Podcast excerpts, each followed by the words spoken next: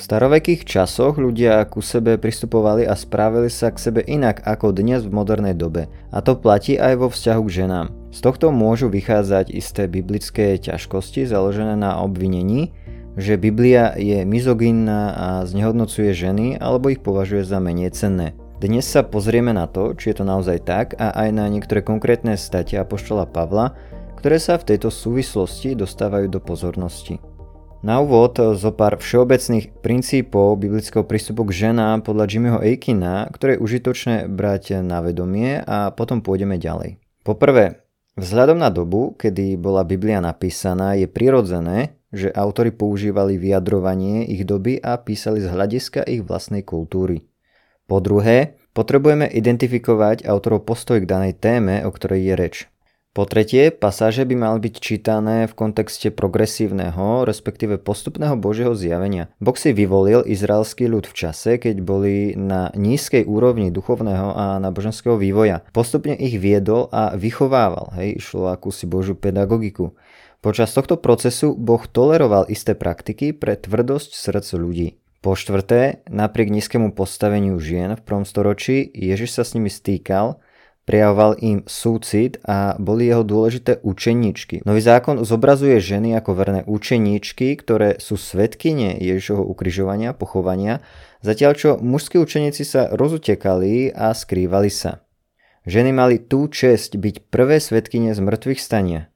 Ježiš prejavil veľkú úctu svojej matke, na ktorej podnet vykonal prvé zo znamení a zabezpečil starostlivosť o ňu po svojej smrti. Písmo ju zobrazuje ako požehnanú medzi ženami a aj pre cirkev je Mária vzorom viery a lásky. Po piaté, medzi mužmi a ženami sú rozdiely, ale Biblia aj cirkev uznávajú základnú rovnosť mužov a žien. Alebo tiež text z Nového zákona, kde sa píše, že nie žida ani gréka, nie otroka ani slobodného, nie muža a ženy, lebo vy všetci ste jeden Ježišovi Kristovi. To je z listu Galatianom z 3. kapitoly. Autorka Amy Orr Evingová vo svojej knihe s názvom Je Biblia netolerantná? uvádza toto. V celej Biblii je veľa pozitívnych obrazov žien a príbehov, ktoré hovoria o ženách. Starozmluvné ženy sa od narodenia podielajú na Božom obraze.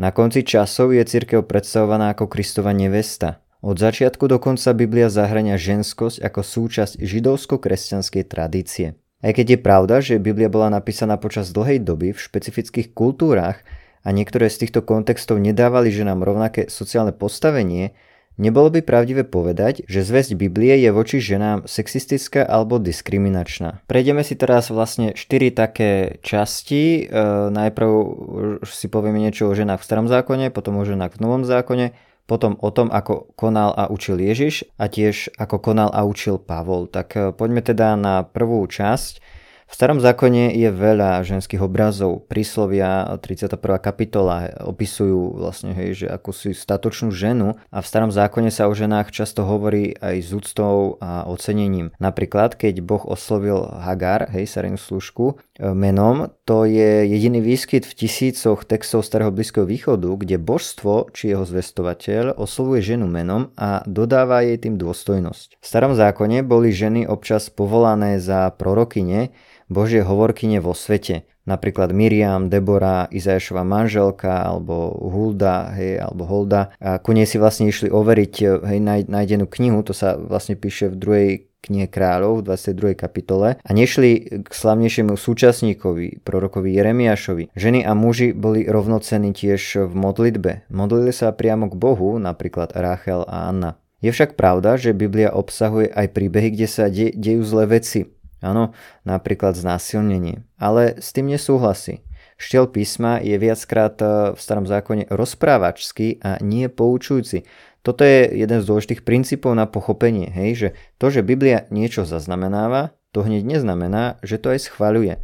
Autor niekedy udalosť ani nehodnotí. S utrpením žien sa súciti napríklad s tými, ktoré sú bezdetné. Tiež tu sú príbehy, kde hrajú hlavnú postavu ženy, Debora v sudcoch, alebo kráľovna Ester, ktorá zachránila svoj ľud, alebo Rút, ktorá sa stala pramatkou Dávida a tým aj Ježiša. Okrem toho, niektoré state starého zákona používajú ženské obrazy na popis Boha. Majme na pamäti, že hoci sa o Bohu hovorí skôr v mužských termínoch a Ježiš bol muž, To neznamená, že ženy sú podceňované. Niektoré predstavy o Bohu sú, ako som spomínal, ženské a Ježiš neustále potvrdzuje hodnotu žien tým, že ich vyučuje a komunikuje s nimi ako s ľudskými bytostiami.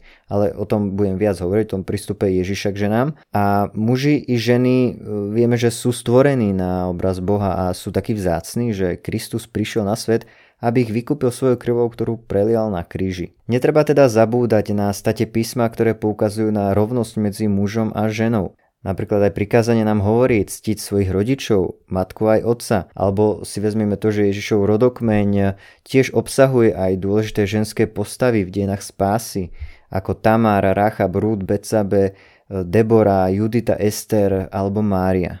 Pozrime sa teraz na ženy v Novom zákone.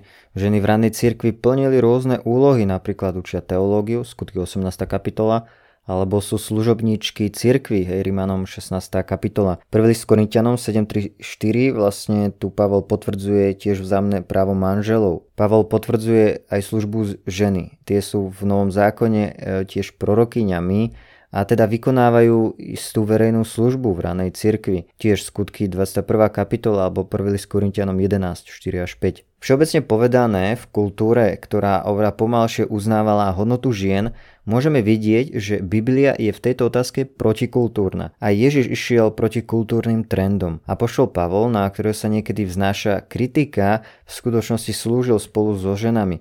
Muži aj ženy sú stvorení na Boží obraz a nikto nie je menej alebo viac. Máme rozličné úlohy, to však neznamená, že je niekto menej hodnotný alebo vzácny. A pokiaľ ide o cirkev, tak e, tu nie je členstva druhej triedy. Každý veriaci má svojím spôsobom podiel na poslaní cirkvi a spoločne vytvárame jednu cirkev, jedno Kristovo telo. Zaujímavé je aj to, že ako som už naznačil, v Ježišovom rodokmeni sú tiež ženy. A to je, dá sa povedať, že neobvykle vzhľadom na vtedajší patriarchálny židovský model rodokmeňa. A navyše ide tu o postavy, ktoré písmo nie vždy vykresľuje v nejakom najlepšom svetle. Evanium podľa Lukáša sa vyznačuje pozornosťou voči ženám, ktoré predstavuje s veľkou úctou. Alžbeta, Anna alebo matka najmského mladenca alebo hriešnica umývajúca nohy Ježiša alebo chudobná vdova v Jerozalemskom chráme. Lukáš uvádza ženy ako hlavné postavy dvoch podobenstiev – v 15. kapitole podobenstvo o stratenej drachme je vložené medzi dve podobenstva s mužskými postavami. A tiež v 18. kapitole je tam podobenstvo o sudcovia vdove, kde potom nasleduje podobenstvo o modlitbe farizeja a mýtnika. Ježiš sa dokonca aj na krížovej ceste prihovoril ženám. Vzhľadom na danú kultúru je tento jeho prístup k ženám, dá sa povedať, naozaj taký, taký pozoruhodný. Lukáš ako jediný uvádza, že Ježiša na križovej ceste doprevádzali ženy. Spomínate ženy, ktoré sprevádzajú Ježiša spolu s učeníkmi. Po jeho smrti sa postarali o jeho mŕtve telo. Uprostred textov dotýkajúcich sa žien majú osobitné miesto tie, ktoré sa venujú Ježišovej matke Mári. Hlavne prvé dve kapitoly. Evangelista na adresu Márie dvakrát pripomína, že Mária zachovávala všetky slova vo svojom srdci a premyšľala o nich. Ona sa teda stáva aj vzorom veriaceho človeka. Teraz konkrétnejšie ku tomu, ako konal a učil Ježiš. Ježiš bol priaznivcom dôstojnosti a povolania žien. Už som to trošku našrtol bol v podstate bojovníkom za práva žien a vyzdvihnutie hodnoty ako spoludedičiek milosti života. Vo vzťahu k ženám sa správal tak, že narušal normy jeho doby a kultúry. Na žiadosť ženy, svojej matky, spraví aj prvý zázrak. Uzdravoval ženy a zachránil ženu pristihnutú pri cudzoložstve. Hej, 8. kapitola Vevanil podľa Jána. Tiež sa pozrieme na Evangelium podľa Jana do 4. kapitoly, kde sa Ježiš rozprával so Samaritánkou. Áno, aj, to iš, iš, aj tu išiel v podstate proti kultúrnym normám a Ježiš mal tiež ženské nasledovníčky, hej, sú konkrétne menované vo 8. kapitole v Lukášovom Evangeliu. Vyzdvihol ich a dával ich za morálny príklad. Napríklad 7. kapitola u Lukáša, hej, kajúca milujúca žena, alebo 201. kapitola u Lukáša, obeta vdovy. Ježiš ženy tiež učil. Hej, 10. kapitola u Lukáša, napríklad Mária je uznaná za hodnú rabínskeho teologického vyučovania. V kontraste s vtedajšími normami mal Ježiš vo zvyku zjavovať ženám veľké teologické pravdy. Napríklad už spomínaná Samaritánka pri studni. Toto je v podstate radikálne. Hej. Ježiš prevracal kultúrne tabu na hlavu tým, že vyučoval ženy a dovolil im, aby ho nasledovali. Ježiš čerpá svoje podobenstva zo životnej skúsenosti mužov aj žien. Niekedy znázorňuje Boha v ženskej forme a hovorí o Bohu ženským jazykom. Ženy mali tiež poprednú a dôležitú úlohu ako historické svetkyne ústredných udalostí okolo Ježiša Krista. Ženy ako prvé svedčili o Kristovom vzkriesení. Toto je tiež dôležité, pretože svedectvo žien sa považovalo vtedy za menej hodnotné a dôveryhodné. Aj toto teda vypovedá o autentickosti udalosti z mŕtvych stania a je to niečo unikátne. Ježišovo učenie o manželstve a rozvode je ďalší príklad jedinečného pohľadu Ježiša na dôstojnosť ženy. Ženy aj muži majú rovnaké štandardy. Navyše, Ježišovo učenie chránilo ženy pred ťažkými sociálnymi a ekonomickými ťažkosťami, ktoré rozvod v starovekom svete priniesol. To je po prvýkrát tohto druhu v histórii svetových náboženstiev. Ježiš konal v protiklade s vtedajším názorom sveta, pretože naozaj v starovekých kultúrach žena nemala takú významnú hodnotu. Zmenu v zmýšľaní priniesla kresťanská komunita a jej nový pohľad na ženu. Ježiš sa správal k ženám s novým druhom úcty. Učil napríklad, že muž sa nemôže len tak rozviesť so ženou. Vo svete, kde sa ženy nemohli zapájať do otvorených diskusí, sa Ježiš so ženami otvorene rozprával, učil ich ako študentky a niekedy ich sám priamo ochraňoval. A podobne mal úctu aj voči deťom, hej, k dôstojnosti detí, ktoré sám rád vítal. Ježišov pozitívny a úctivý postoj k ženám je teda nespochybniteľný. A napokon pozrieme sa na to, ako konal a učil Pavol. Čiže čo sa e, týka Pavla, vieme, že Apoštol spolupracoval či už s mužmi, tak aj so ženami. V skutkoch Apoštolov vidíme v 18. kapitole, že keď bol Apollo v Efeze, ktorý bol muž výrečný a zbehli v písmach, dostal poučenie alebo nejaké vysvetlenie od Priskely a Akvilu, a teda nielen od muža, ale aj od ženy. Ďalej podľa prvého listu Korintianom 7.3.4 muž mal udeliť manželke manželské práva a v liste Galatianom 3.28 čítame Už nie žida ani gréka, nie otroka ani slobodného, nie muža a ženy, lebo vy všetci ste jeden v Ježišovi v Kristovi. Pavlovo učenie poukazuje na rovnosť mužov a žien a vylučuje akýkoľvek druh mizogynickej interpretácie písma. Alebo v prvom liste Korintianom 11, 11 až 12 Pavol hovorí, hovorí o vzájomnej závislosti muža a ženy. Poďme sa teraz pozrieť na niektoré konkrétne state. List Efezanom 5, 21 a 24, kde sa spomínajú ženy podriadené mužom a vlastne ak začneme od verša 21, tak tam čítame, že a podriadujte sa jednej druhým v bázni pred Kristom. Ženy svojim mužom ako pánovi, lebo muž je hlavou ženy, ako je aj Kristus hlavou cirkvi, on spasiteľ tela. Ale ako je církev podriadená Kristovi, tak aj ženy mužom vo všetkom. Takže toto bol 21. až 24. verš.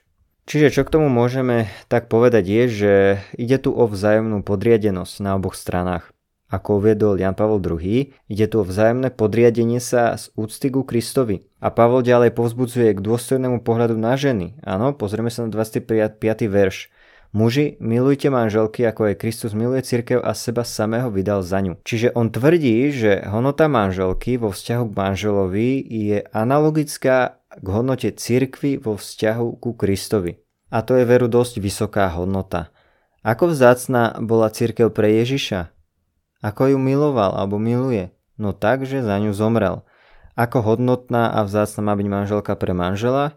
No tak, že by za ňu aj zomrel, že sa obetuje, že obetuje celý život. A napokon 29. verš, e, tam Pavol tvrdí, že muž má živiť a opatrovať ženu tak, ako Kristus církev.